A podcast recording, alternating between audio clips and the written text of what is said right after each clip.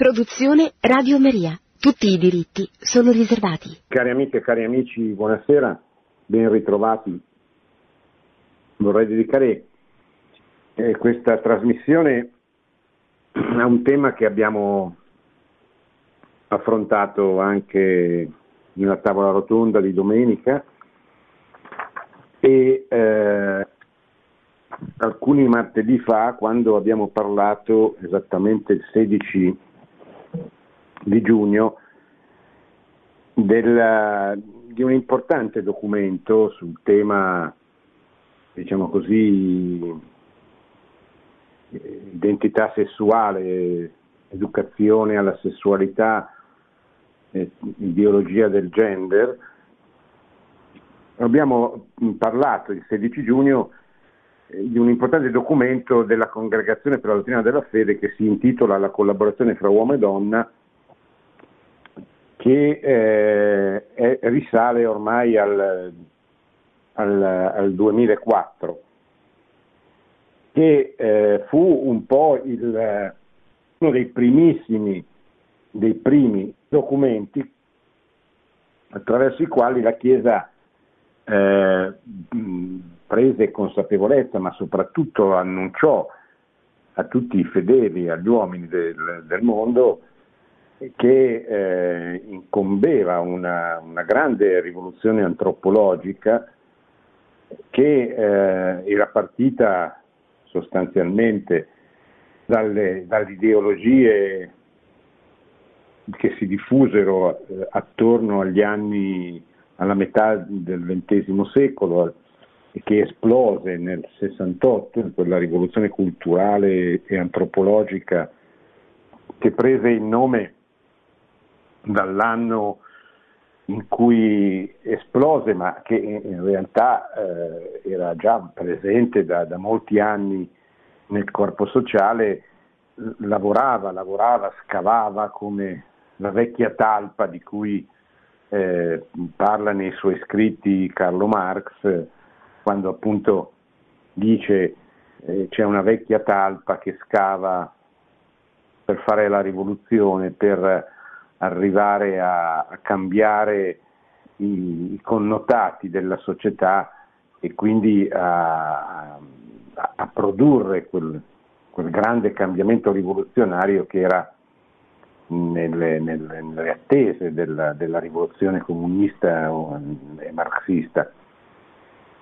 Qui eh, si, è, si, tratta, si tratta di un'altra ideologia successiva eh, che non mira tanto la conquista del potere politico, quanto e che non mira a conquistare il potere politico attraverso la lotta di classe come era stato per il marxismo, ma mira a scardinare proprio le relazioni fra gli uomini, cambiando i connotati della persona eh, e sconvolgendo il senso comune. Eh, noi oggi stiamo sostanzialmente a dibattere sul tema se eh, un uomo in qualche modo è determinato dalla sua eh, natura fisica, dalla sua sessualità, se ha qualche cosa da dirgli il fatto di essere nato maschio o femmina, oppure se deve esistere un'assoluta determinazione che eh, fa sì che l'uomo sia eh, assolutamente libero di determinarsi a prescindere dalla sua natura sessuale, eccetera. E, e questa solo vent'anni fa, vent'anni fa era una domanda che nessuno avrebbe posto, se non quelle piccole minoranze appunto che scavano nella società e preparano i grandi eh, cambiamenti, in negativo o in positivo. Perché se al tempo di mia nonna uno avesse detto che eh, la sessualità non aveva, era irrilevante nel, nel tema della, della costruzione, dell'educazione, dell'identità di un bambino, eh, sarebbe stato internato o comunque sarebbe stato considerato come un pazzo. Oggi purtroppo invece siamo arrivati a mettere in discussione la natura stessa dell'uomo, la sua identità più profonda, eccetera. E ehm, con quel documento che abbiamo cominciato a, le- a che avevamo già letto quando uscì negli anni successivi, ma che abbiamo ripreso, che ho voluto riprendere proprio perché è molto importante, eh, nel duemilaquattro, dieci anni dopo la Conferenza del Cairo, la Conferenza di Pechino del novantaquattro e del novantacinque, in cui eh, l'ONU, eh, in queste due conferenze dell'ONU, eh, si misero le basi per eh, diffondere poi anche a livello governativo quella ideologia gender che oggi viene abbondantemente praticata, insegnata nelle scuole, eh, se non dappertutto, e con una reazione sempre più eh, complicata, difficile, perché sia attraverso le leggi, sia attraverso il lavoro culturale, quelle idee penetrano nel, nel corpo sociale. Questa sera vorrei riprendere il tema, non escludo poi di, di riprendere anche il documento della Congregazione per la Dottrina della Fede del duemilaquattro. Allora il presidente, il prefetto della congregazione era il Cardinale Ratzinger, che un anno dopo divenne eh, un Papa. Eh, questa sera vorrei riprendere sostanzialmente lo stesso tema, presentandovi, o meglio cominciando a leggere, perché è molto bello anche questo documento e merita proprio di essere approfondito, della Congregazione per l'Educazione Cattolica, intitolato Maschio e Femmina li creò, per una via di dialogo sulla questione del gender nell'educazione, che è eh, diciamo una riflessione sul tema del gender, di questa ideologia diciamo così tarata soprattutto per quanto riguarda l'educazione e quindi la scuola in modo particolare, ma eh, a mio avviso ha il grande pregio di, di fare una, una, una sintesi storica, storico-dottrinale nella sua parte eh, introduttiva, che aiuta molto a comprendere di che cosa stiamo parlando, perché in realtà, nonostante se ne sia parlato molto eh, e purtroppo sia penetrata molto e stia penetrando molto nella, nella scuola e nella cultura in generale, l'ideologia gender è eh, poco conosciuta e eh, se mi permetto è poco conosciuta soprattutto nel mondo cattolico, a livello educativo e a livello culturale. Questo ci impedisce di reagire in maniera adeguata a questa rivoluzione antropologica in corso, in atto, perché come ambiente cristiano, come comunità cristiana non siamo in grado, non ne abbiamo La, la, la, la capacità, la forza culturale, no? Eh, ci sono molti che intuiscono il pericolo, molti che eh, protestano giustamente, molti che sono disposti anche a sacrificarsi con eh, iniziative, manifestazioni, incontri, eccetera, ma eh, si fa più fatica a far capire soprattutto agli educatori, ai catechisti, ai sacerdoti, ai parroci, ai, agli insegnanti di religione e in generale alle persone, eh, ai docenti, diciamo così, agli educatori del mondo cattolico, che eh, questa malattia, questa ideologia non si combatte soltanto indignandosi e protestando, cosa che è sempre più inutile perché eh, incontra il muro di una società che ormai si sta adeguando a questa ideologia, né ci si può appellare esclusivamente alle forze politiche, che sono anche quelle più sensibili, sono lontane dal comprendere la portata culturale della, eh, della rivoluzione antropologica in corso. E soprattutto tutte le forze politiche, nessuna esclusa, subisce il, la penetrazione di questa ideologia.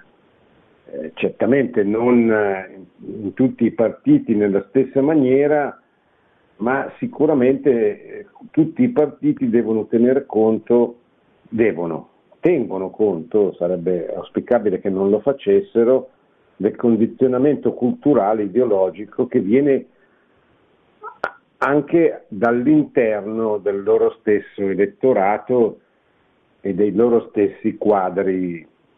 E allora noi che, che, che, che cosa possiamo fare? Che cosa dobbiamo fare anzitutto?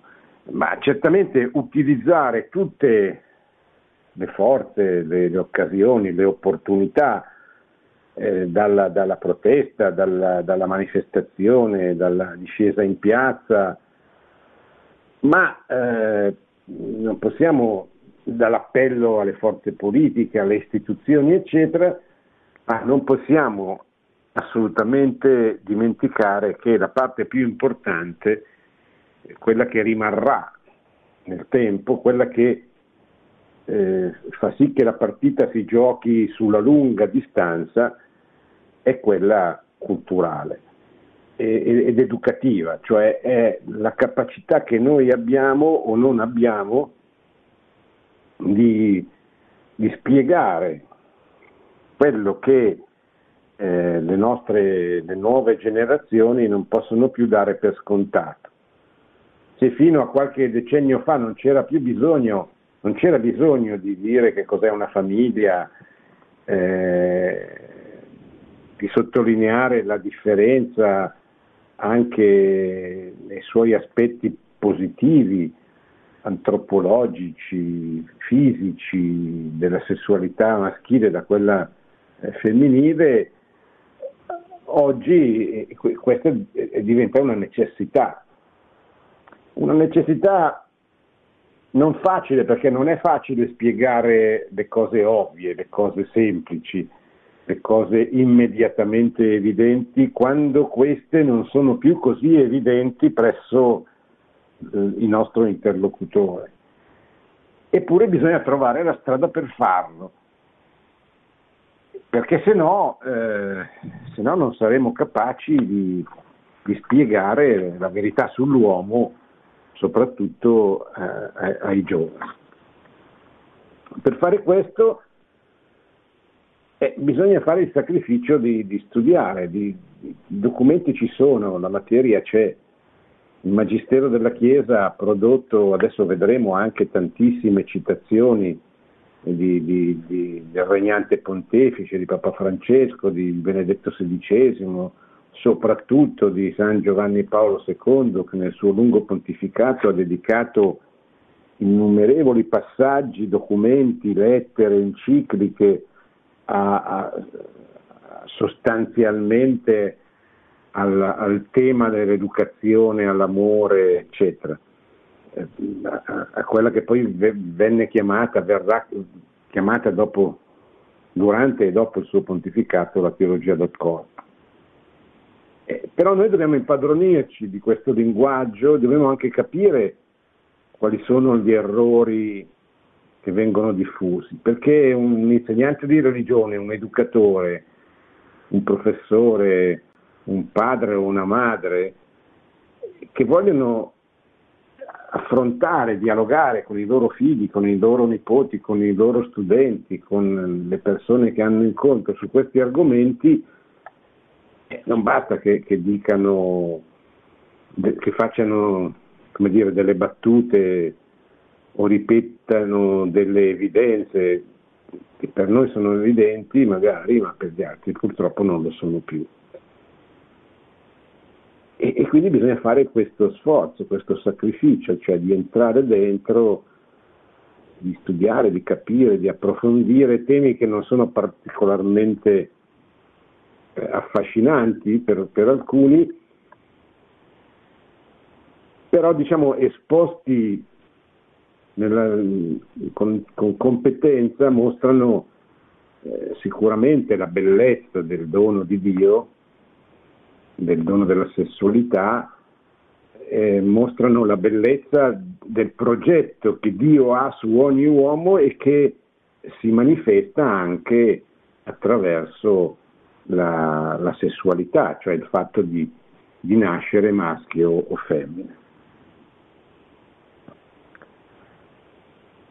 È sempre più diffusa la consapevolezza che ci troviamo di fronte a una vera e propria emergenza educativa, in particolare per quanto riguarda i temi dell'affettività e della sessualità.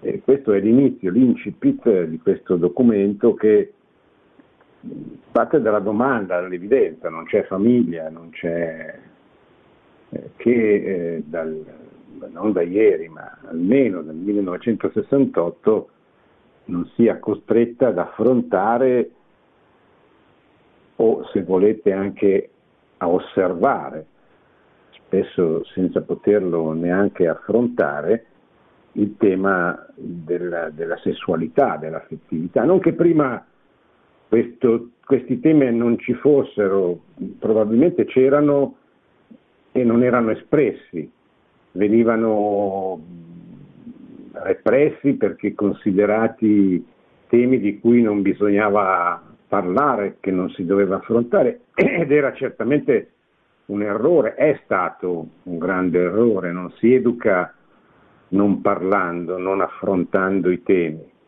ma si devono affrontare i temi, si deve dare la soluzione eh, giusta, corretta, vera a una domanda che ogni uomo sente dentro di sé crescendo, ogni bambino sente dentro di sé, dentro di sé crescendo, cioè eh, perché la domanda è relativa alla propria identità, dove la sessualità ha certamente, l'affettività e la sessualità hanno certamente una componente importante che non può essere trascurata, bypassata. Questo è stato l'errore, se volete, di una, di un, di una stagione, di una lunga stagione un po' perbenista, se volete, dove si dava per scontato che c'erano dei valori che però non venivano spiegati, che non venivano affrontati, che non venivano Eh, condivisi, si, si metteva la polvere un po' sotto il tappeto, come si usa dire, eh, ma questo era solo rimandare, non affrontare il problema. Quando si è cominciato ad affrontarlo, lo si è affrontato male e, ed è stato, il risultato è stato devastante. Chi ha conosciuto la stagione successiva negli anni del sessantotto, negli anni settanta e ottanta, ha conosciuto la diffusione, l'enorme diffusione non soltanto del terrorismo ideologico e politico, ma anche di questa rivoluzione sessuale e antropologica eh, che ha devastato, attraverso i mezzi di comunicazione, in particolare la televisione, ha devastato gener- due generazioni, Eh, creando una società, come si dice, ossessionata da questi temi, pansessualista, al punto da provocare quasi una, un, un, un rigetto, ma non nel senso buono e virtuoso del termine. Ecco. In molti casi vengono strutturati e proposti percorsi educativi che trasmettono concezioni della persona e della vita presunte neutre, ma che in realtà riflettono un'antropologia contraria alla fede e alla retta ragione. Così disse Benedetto sedicesimo nel discorso al corpo diplomatico del gennaio duemilaundici. Il disorientamento antropologico che caratterizza diffusamente il clima culturale del nostro tempo ha certamente contribuito a destrutturare la famiglia, con la tendenza a cancellare le differenze tra uomo e donna, considerate come semplici effetti di un condizionamento storico-culturale. Questo è un dato di fatto su cui però riflettere, il disorientamento antropologico. Questa è sicuramente una novità del nostro tempo, eh, quando si dice i giovani oggi peccano, non hanno spesso autostima, eccetera, perché sono giovani dis- disorientati sulla loro identità. C'è questa grande promiscuità, questo ugualitarismo che non è l'uguale dignità, che è una cosa grande e importante proprio introdotta nella cultura del cristianesimo, all'ugualitarismo, cioè il non vedere, il non apprezzare, il non valorizzare le differenze, anzitutto la differenza eh, sessuale, che è un dono di Dio, perché è Dio che vuole che gli uomini siano maschi o femmine, perché da questa differenza culturale e da questa differenza psicologica, fisica, eh, affettiva, relazionale, nasca la comunione del matrimonio, che è la, la comunità che trasmette eh, la vita. Questo ugualitarismo diffuso dalla cultura degli ultimi decenni ha prodotto il disorientamento di molti, soprattutto di molti giovani. In questo contesto la missione educativa si trova di fronte alla sfida che emerge da varie forme di un'ideologia, sono parole queste di Papa Francesco, genericamente chiamata gender, che nega la differenza e la reciprocità naturale di uomo e donna. Essa, cioè l'ideologia gender, prospetta una società senza differenze di sesso e svuota la base antropologica della famiglia. Questa ideologia induce progetti educativi e orientamenti legislativi che promuovono un'identità personale e un'intimità affettiva radicalmente svincolate dalla diversità biologica fra maschio e femmina. L'identità umana viene consegnata ad un'opzione individualistica, anche mutevole nel tempo. Sono parole che trovate nell'esortazione apostolica Amoris Laetitia del duemilasedici, con la quale Papa Francesco, oltre a tanti altri temi, affronta anche il tema delle, dell'ideologia di gender, dando questa bellissima, secondo me, di de- definizione e ricordandoci che dalla diffusione di questa ideologia nasce eh, nascono progetti educativi e orientamenti legislativi, cioè nascono leggi. La legge che è stata fatta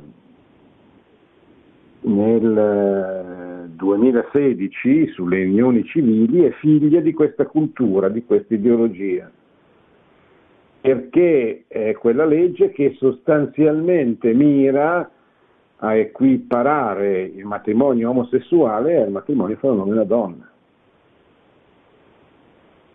E che non solo non sono la stessa cosa, ma è gravissimo quando una società mette in discussione la cellula fondamentale che la, la, la regge, cioè la famiglia fondata sul matrimonio fra un uomo e una donna aperto alla vita, perché introduce non solo a livello culturale, ma addirittura a livello legislativo quel disorientamento di cui stiamo parlando, cioè fra una generazione, fra venticinque anni, quando ci saranno perso- bambini nati, eh, ormai diventati adulti, che avranno convissuto con questa legge che, come sapete, come tutte le leggi, produce una cultura, produce una, una, una, una, un adeguamento da parte de- delle, delle persone alle idee che ispirano la legge.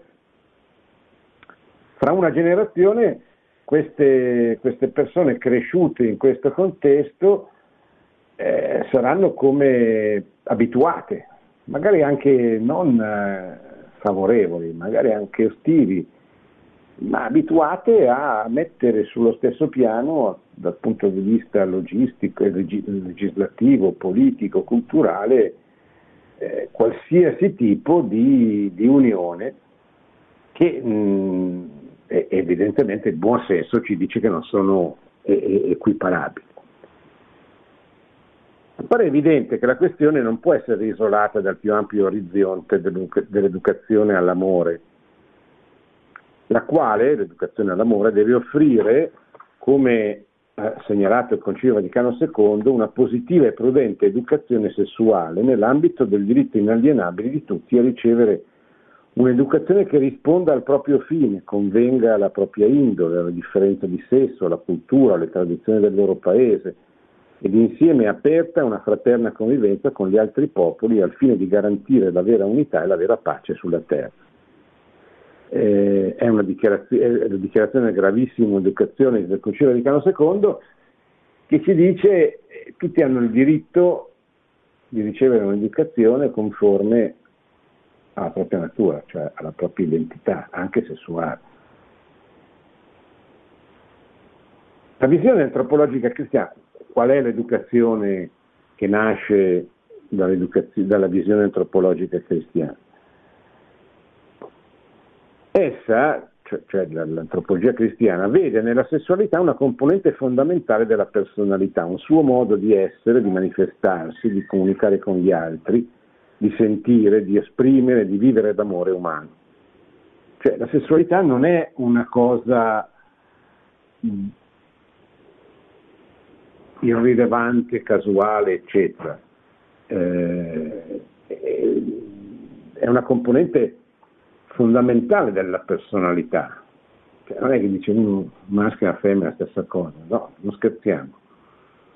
Dio, creando l'uomo maschio e femmina, ha voluto dare a ciascun uomo, in senso assoluto, a ciascuna persona, ma a, ciascun, a ciascuna persona ha cominciato a dare un'indicazione proprio a partire dalla sessualità, che eh, ha prodotto, cosa che ha prodotto soprattutto negli ultimi decenni, questa grande ribellione antropologica, no? Io voglio essere anche dal punto di vista sessuale quello che desidero, quello che voglio, anche in modo fluido, cioè in modo cangiante continuamente, a prescindere dalla mia natura. Questa, attenzione, perché questa è una grande sfida, in ultima analisi, contro Dio, perché la ribellione contro la propria sessualità, che è quello che, che sostanzialmente Eh, ispira l'ideologia del gender, è una ribellione contro il Dio che è l'autore della sessualità, cioè è Lui che mi ha fatto diverso da come io voglio essere. Capite le, che le conseguenze di questo giro mentale sono drammatiche, non sono solo drammatiche per eh, per quanto riguarda la sessualità, ma sono proprio drammatiche in senso antropologico, in senso, nel senso che tocca la, la, eh, il rapporto della persona con Dio. Perché se è vera questa posizione, allora la colpa sostanzialmente può essere anche della società, può essere anche della famiglia, può essere anche di un educatore, ma la colpa sostanzialmente è di Dio, perché mi ha messo in un corpo sbagliato. Pertanto essa, cioè la visione antropologica cristiana, è parte integrante dello sviluppo della personalità e del suo processo educativo. Dal sesso, infatti, dice la, dottrina, la Congregazione per la Dottrina della Fede nel documento Persona Umana, Da, dal sesso, infatti, la persona umana deriva le caratteristiche che sul piano biologico, psicologico e spirituale la fanno uomo o donna, condizionando così grandemente l'iter del suo sviluppo verso la maturità e il suo inserimento nella società. La Congregazione per l'Educazione Cattolica, che è la congregazione che ha stilato questo documento nel duemiladiciannove, nell'ambito delle sue competenze intende ora offrire alcune riflessioni che possono orientare e sostenere quanti sono impegnati nell'educazione delle nuove generazioni ad affrontare con metodo le questioni oggi più dibattute circa la sessualità umana alla luce della vocazione dell'amore a cui ogni persona è chiamata.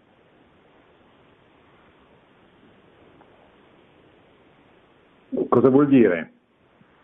Eh, vuol dire che il taglio che viene dato in questo documento è un taglio prevalentemente orientato al tema dell'educare.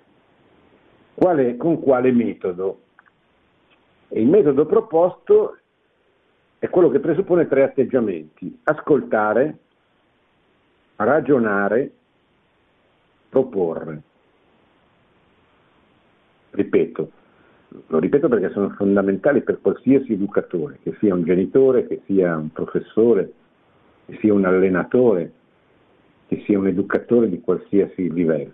La prima cosa, soprattutto oggi e soprattutto con i giovani, è ascoltare. Però attenzione, non è ascoltare quella cosa un po' demagogica che oggi va di moda, bisogna ascoltare i giovani, perché a furia di ascoltare senza dire nulla, senza trasmettere nulla, senza comunicare nulla, veniamo meno, gli adulti vengono meno alla loro vocazione, perché l'educazione presuppone l'ascoltare, ma per comunicare qualche cosa, non per continuare ad ascoltare eh, anche le, le, le cose sbagliate che vengono dette quasi avvallando. Quindi ascoltare è fondamentale per inquadrare il problema, per capire il problema, per capire di che cosa stiamo parlando e per personalizzare poi l'intervento, cioè nel senso che noi dobbiamo ascoltare la persona con cui stiamo parlando per rispondere ai suoi problemi, non ai nostri problemi, cioè non a quello che noi vorremmo già dire o abbiamo già in mente di dire. Dobbiamo rispondere al problema che ci viene esposto. Poi certo, ci sono dei problemi di carattere generale che comportano delle, delle risposte di carattere generale, ma nel, nel rapporto educativo è fondamentale sempre la, la personalizzazione. Tu hai di fronte una persona che devi ascoltare. Non demagogicamente, come abbiamo detto, non per, stare, per subire sempre anche le cose sbagliate, ma per aiutare, seconda cosa, a ragionare. Cioè la ragione non è una cosa poco importante nella vita, nel, nel, nell'essere della, della, del, di una persona. La ragione è ciò che eh, orienta La, le, le scelte, le decisioni, la vita, l'esistenza di quella persona. E eh, il primo ragionamento che dobbiamo invitare a fare è: ma tu chi sei? Come fai a scoprire la tua identità e quindi la tua vocazione? Come, come ti parla Dio? Beh, intanto ti parla Avendo dato, avendoti dato un corpo che ha caratteristiche appunto maschili o femminili. Ti ha poi fatto nascere in una cultura, in una famiglia, di cui tu, ragionando, devi arrivare a cogliere gli aspetti positivi e negativi, ma devi anche capire il perché, qual è il senso del fatto che Dio ti abbia fatto nascere in un determinato contesto, che ti abbia dato una determinata natura sessuale. E quindi proporre. Cioè la proposta va fatta, non bisogna avere paura di farla, anche se può costare apparentemente, momentaneamente, un no, un'incrinatura, ma un, un insegnante non può non proporre la verità sulla materia che sta insegnando. Un insegnante di religione non può non ricordare come, per esempio, la religione cattolica si, si, si autopresenta, si autoproclama. Una, un professore di filosofia non può non arrivare a raccontare che lo scopo della filosofia è quello di pervenire alla verità attraverso l'uso della ragione. perché sennò a che cosa servirebbe? Quindi ascoltare, certamente ascoltare il problema non solo della generazione o dell'ambiente con cui ci stiamo confrontando, ma della singola persona, se stiamo confrontandoci con una singola persona, ragionare, aiutarla a usare la ragione e proporre alla sua ragione la verità delle cose. Ascoltare, primo punto. Il primo atteggiamento di chi vuole porsi in dialogo è l'ascolto. Si tratta anzitutto di ascoltare e comprendere che cosa è avvenuto negli ultimi decenni. Cioè, questo è un po' quello che, a, a cui accennavo prima. Bisogna fare la fatica di, di capire, di tentare di capire qualche cosa almeno. E quindi bisogna fare la fatica di studiare. La prima cosa che bisogna studiare è dice, ma a che punto siamo?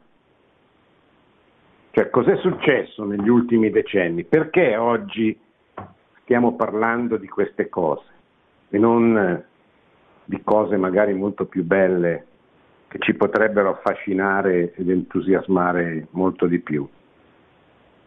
Perché oggi siamo di fronte A, una, a delle proposte di legge che sono state raccolte oggi, proprio oggi, in un testo unico, che potrebbe mandare in prigione chi affermasse che un bambino ha bisogno di un papà e di una mamma, perché l'unica famiglia vera, di quest, degna di questo nome, è quella che prevede l'unione di un uomo e di una donna aperta alla vita.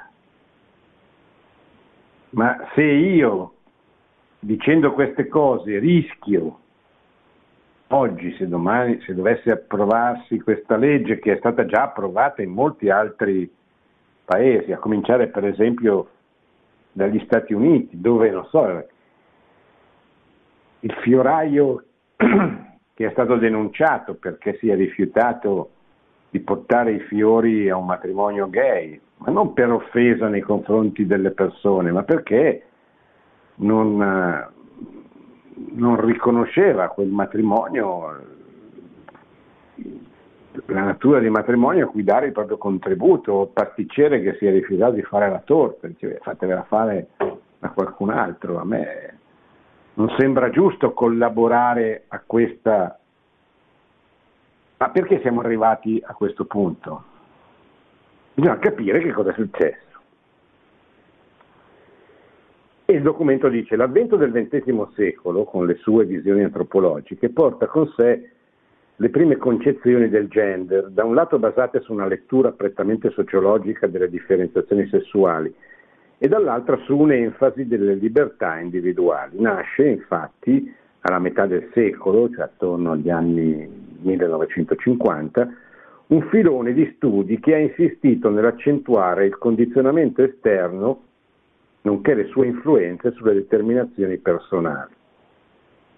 Cioè, si è cominciato a dire, pensate, ma questo anche molto prima del millenovecentocinquanta, no?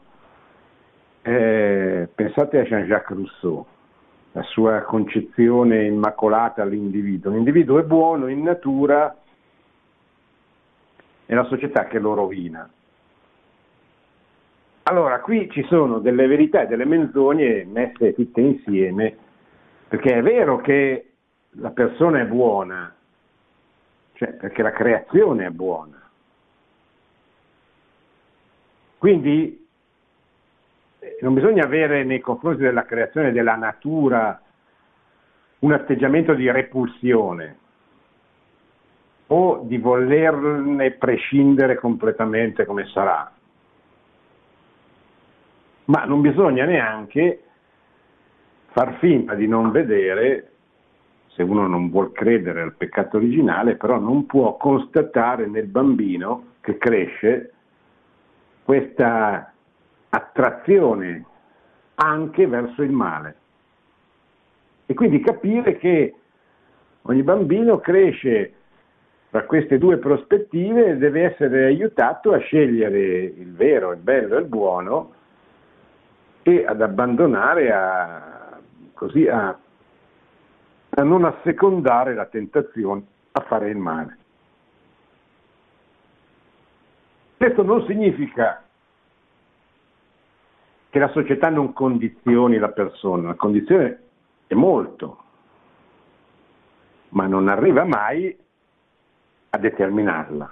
Cioè, c'è sempre c'è un equilibrio fra natura e cultura che non può né annientare la natura, come se l'uomo fosse solo il risultato di un condizionamento culturale, e non deve neanche dimenticare che un condizionamento culturale positivo aiuta a crescere bene e un condizionamento culturale negativo aiuta invece a perdersi. Applicati alla sessualità, tali studi vollero dimostrare come l'identità sessuale avesse più a che fare con una costruzione sociale che con un dato naturale o biologico. Cioè si arrivò a, a dire gli uomini sono maschi o femmine non tanto per la loro natura, per la loro natura sessuata, ma lo sono per, eh, perché sono condizionati ad esserlo. Un po' curiosa questa cosa, ma così andò, così eh, realmente è andata. Questi approcci convengono, convergono nel negare l'esistenza di un dono originario, che ci precede ed è costitutivo della nostra identità personale, formando la base necessaria di ogni nostro agire. Guardate, questo è un punto fondamentale. Cioè, noi non siamo padroni, completamente padroni, assolutamente padroni di noi stessi.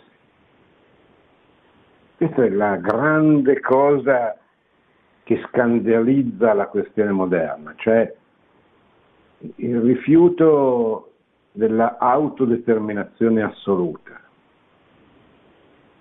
che non significa negare la libertà delle persone, ma significa aiutarle a ragionare. Tu hai scelto di essere maschio o femmina, di nascere nel ventesimo o nel ventunesimo secolo, di nascere nella famiglia in cui sei nato, nella nazione, nell'epoca. Cioè ci sono delle cose che noi troviamo, dalle quali dobbiamo partire.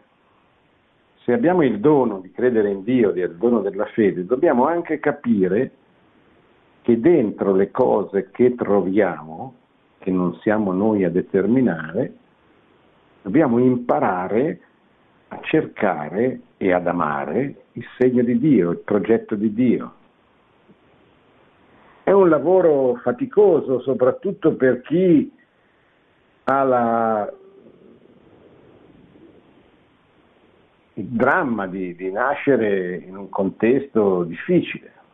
Pensate per esempio come è difficile parlare della bellezza della famiglia a chi non ne ha fatto veramente l'esperienza, come di un luogo d'amore dove è stato amato, educato, cresciuto, eccetera.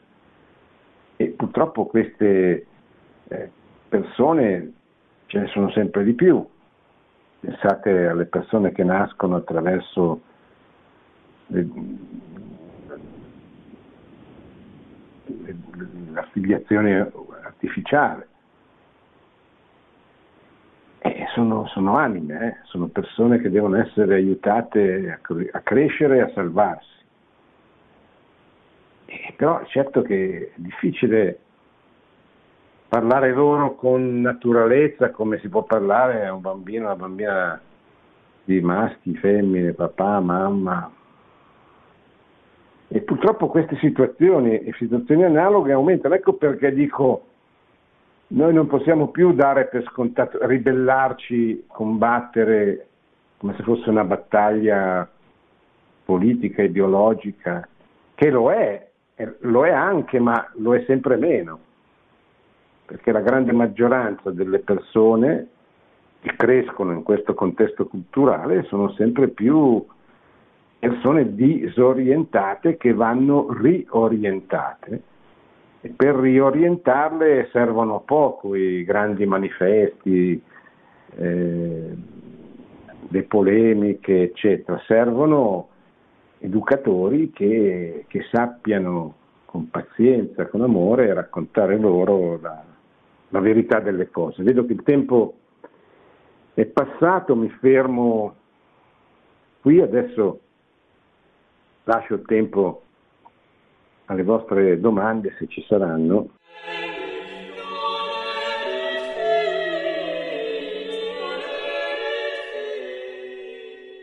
Pronto? Pronto, Pronto professore, buonasera, sono, sono Sergio, chiamo dalla provincia di Modena. L'avevo sì, già dica, contattata mh, la settimana scorsa mh, e poi dopo ho sentito anche la tavola rotonda. No, volevo ricollegarmi semplicemente al, al testo di Padre Livio, L'inganno del modernismo, in cui si capisce chiaramente proprio come ci sia un piano mondiale e dietro al quale naturalmente c'è, c'è il nemico che tende a, a disgregare la famiglia per controllare le persone, quindi manipolarle e in pratica renderci tutti poli d'allevamento. Insomma, c'è questo piano a livello mondiale che è evidente, insomma, anche tutte le grandi potenze a livello finanziario, i media, i social, eccetera, eccetera, mirano tutti a, a, a questo discorso, insomma. E come già lei ha spiegato, effettivamente l'ultimo tentativo del demonio, come ci ricordava la Madonna, è quello di disgregare la famiglia in modo tale che la persona rimasta tale sia in balia dei poteri forti e non sia più in grado di difendersi e si ritrovi praticamente in uno stato di... di, di di soggezione e quindi manipolabile come eh, i loro signori, come dice Padre Livio, pensano di fare secondo i loro interessi. La ringrazio, professore, l'ascolto sì. Per radio. Sì, certo, è tutto vero, poi la difficoltà è come coniugare questo poi nella, nella, nella nostra vita quotidiana, nel senso che questo è il grande quadro e poi però eh, bisogna prestare l'attenzione del passaggio più difficile a, a, diciamo così, a, a fare scendere il grande quadro nella lettura della cronaca e della storia, per usare la trasmissione che fa Padre Livio tutti i giorni, cioè individuare la grande battaglia tra le forze del bene e che, che, che, che sostanzialmente sono la Chiesa e, e chi ha in qualche modo i, i raggi, i semi di verità che, che sono contenuti nell'insegnamento della Chiesa, e le forze che si oppongono a questo. Cioè la cosa difficile è leggere i, le cose che accadono, le vicende, gli avvenimenti che accadono tutti i giorni dentro questa grande, dentro questo grande quadro. E questo è un passaggio difficile, necessario naturalmente, perché sennò diventeremmo dei ripetitori di una cosa che, che è vera, però poi non, non ci aiuta, cioè noi dobbiamo imparare a, a riconoscere. Il grande scontro nel, nel piccolo scontro, ecco, nel, nella, nella vicenda quotidiana, stando attenti, usando molta prudenza, perché non è tutto così semplice, non è, anzi non è proprio per niente semplice, però questo è il lavoro dobbiamo fare, ecco. Pronto? Sì, pronto? Prego. Prego, buonasera. Prego, buonasera. Buonasera, senta, io innanzitutto mi congratulo per l'esposizione che è stata molto esaustiva. Ecco, io mh, vabbè, io sono una donna, chiama, tre signora? Nipoti. Io sono Gabriella, chiamo da Genova, ho tre nipoti, sì. Quindi sono più che mai attenta a queste cose, perché purtroppo si, sono insinu- in, si stanno insinuando anche nella scuola. Difatti stare attenti quando fanno dei corsi di educazione, eh, a vedere che non ci sia niente di tutto questo, perché purtroppo c'è questo rischio. E qui a Genova avevamo avuto anche il rischio di un film di quel ragazzino che al mattino si svegliava e decideva, decideva il proprio sesso. Siamo riusciti mm. con una raccolta di firme a fermarlo, però sono attentati questi proprio ai nostri ragazzi. E io invito come nonna proprio a fare molta attenzione, purtroppo, dico purtroppo col cuore veramente addolorato, anche nella scuola, perché ci sono questi attentati e dobbiamo proprio difendere strenuamente. Comunque la ringrazio per la sua esposizione, grazie, buonasera. Sì, grazie, buonasera signora.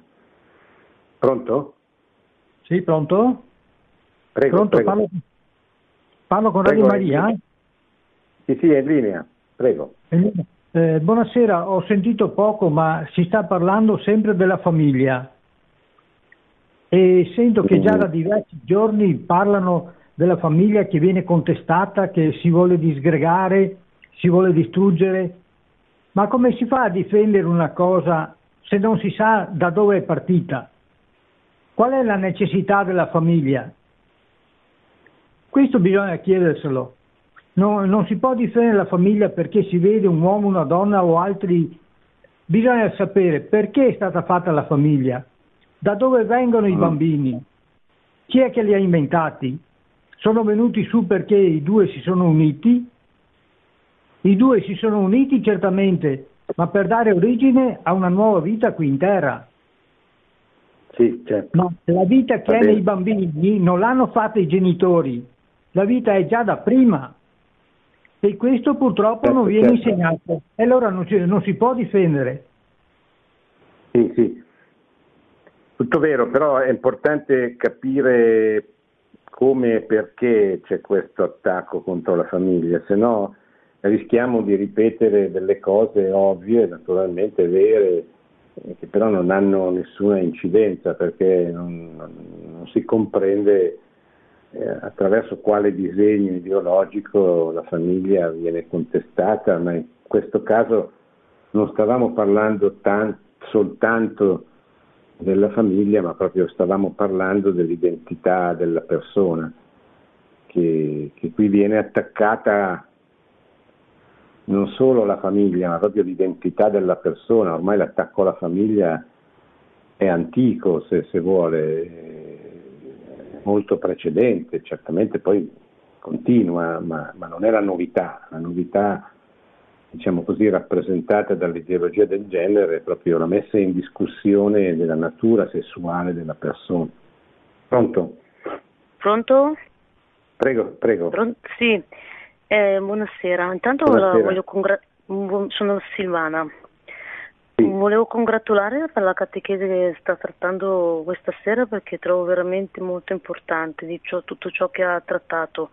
È un argomento molto particolare, dove in cui anch'io purtroppo mi trovo anche in una situazione che mi, mi ecco che mi prende molto a cuore, perché veramente siamo in una società, eh, sembra, mi dispiace dirlo, ma non è tanto bello, ecco, per non dire una parola un po' più forte, uso questo termine un po' meno bella, ecco, come sappiamo tutti.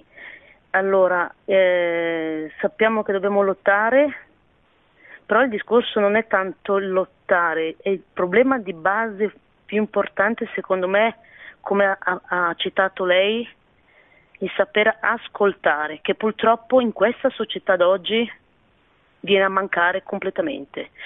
E allora io mi domando, la mia domanda è: come può una persona venirne fuori se non viene nemmeno ascoltata di ciò che dice una realtà e non per una falsità? Mm. Il problema grosso è proprio questo. E come fa una persona può essere aiutata se tutto ciò che dice in realtà, di quello che ha vissuto, che sta vivendo, viene, viene completamente... cioè viene annullato, mi stanno annullando tutto e danno oltretutto ragione all'altra persona. Mm. Adesso io non voglio, ehm, mi scusi professore, non voglio ecco mancare di diciamo eh, peccato, ecco, però questa veramente è una cosa che mi tocca a me personalmente al cuore, dove in cui io sto lottando naturalmente con la preghiera, perché la preghiera, la, la fede mia è l'unica, e la preghiera è l'unica mia salvezza. Dio ha detto infatti che fino alla fine sarò con voi, voi rimanete in me in preghiera e, e portate la testimonianza vera e non falsa. Tutto ciò che è falso voi lo dovete pronunciare sempre la verità. Però purtroppo qua c'è un mondo che il demone è venuto fuori talmente tanto in questa società dove mi trovo, eh, che sì, ormai signora, sono tutti ecco, corrotti. La... Sì, però... Eh, non, non, non, non bisogna soltanto eh, lamentarsi, eh, per quanto ci, ci siano tante ragioni per farlo, perché cioè, noi dobbiamo costruire degli ambienti positivi, delle relazioni positive, dobbiamo aiutare le persone a capire che la posta in gioco è la loro felicità eterna, certamente, ma anche la felicità terrena, per quanto sia possibile ovviamente, in, in Hac Lacrimarum Valle. Per fare questo però eh, la politica del, del lamento continuo non serve, anzi è controproducente. Anche quando si hanno tutte le, le, le ragioni per farlo, per lamentarsi, perché, perché le persone non, non seguono uno che si lamenta e basta, che non dà prospettiva, che non dà soluzione, che non dà proposta. E le proposte che, che dobbiamo fare devono essere delle proposte concrete. Certamente ci deve essere una grande proposta ideale, cioè noi vogliamo costruire mondo, come diceva San Giovanni Paolo secondo, a misura d'uomo e secondo il piano di Dio, ma poi dobbiamo mostrare alle persone che incontriamo come concretamente perseguire questi obiettivi, cioè creando degli ambienti dove per esempio le famiglie possano riconoscersi, mandare i loro figli, essere educati, avere davanti dei buoni esempi. Dobbiamo aiutare le persone a capire quali sono i problemi che incontrano i loro figli e i loro nipoti quando vanno a scuola, quali sono i rischi. Cioè dobbiamo creare delle situazioni ambientali in cui si possano eh, si possa raccontare la verità e anche mettere in guardia dagli errori, eccetera. Ora, siccome questi ambienti, queste situazioni sono sempre meno diffuse, perché purtroppo siamo onesti, spesso anche nelle parrocchie, che peraltro sono l'ultimo ambiente rimasto, spesso si fa anche fatica nelle parrocchie addirittura a fare questi discorsi, perché sono discorsi che, che, che vanno contro lo spirito del mondo, che, che costringono a prendere posizione contro un pensiero unico, come dice Papa Francesco. Cioè il gender, dice il Papa, è questo grande sbaglio della mente umana, però è, è portato avanti dalla cultura dominante. Opporvisi significa opporsi alla cultura dominante, e anche tanti di noi fanno fatica, perché le battaglie della verità, della giustizia spesso sono difficili. Pensate a quei poveri milioni di, di persone che vivono a Hong Kong, dove oggi è stata fatta una legge sulla sicurezza nazionale che permette l'estradizione in Cina di chi si oppone al dominio politico della Cina su un popolo che vuole rimanere libero, che è il popolo di Hong Kong. Ora, queste ingiustizie si fa fatica a trovare qualcheduno che le racconti, perché il mondo, il potere dominante, siccome la Cina è un grande mercato e dà tanti soldi, non, non bisogna parlarne male, non bisogna parlarne contro, eccetera. Allora i potenti del mondo accettano questa ingiustizia per non perdere il legame politico-diplomatico con questa grande potenza. Allora, dire la verità costa, costa sul tema della sessualità, sul tema del gender, sul tema della famiglia, sul tema della libertà, come il caso di Hong Kong. Quindi, giusto denunciare, ma poi offrire delle soluzioni, offrire una compagnia, un'amicizia che permetta di condividere questo discorso e di creare degli ambienti dove si possa resistere, perché da soli non, non, non si resiste. Bene, siamo arrivati alla fine, abbiamo presentato questo documento della Congregazione per l'Educazione Cattolica, Maschio e Femmina li creò, sul sul tema dell'ideologia gender, che sta tornando purtroppo di grande attualità anche per gli iniqui progetti di legge che sono stati raccolti oggi in un testo unico nella Commissione Giustizia della Camera dei Deputati e che verranno e che saranno oggetto di questa iter legislativo che speriamo Dio permetta che non, che non passi, perché sarebbe veramente un grande pericolo, un grande rischio per la nostra libertà di espressione, ma ne avremo modo di parlarne ancora. Ringrazio, buonanotte a tutti e buona settimana. Produzione Radio Maria. Tutti i diritti sono riservati.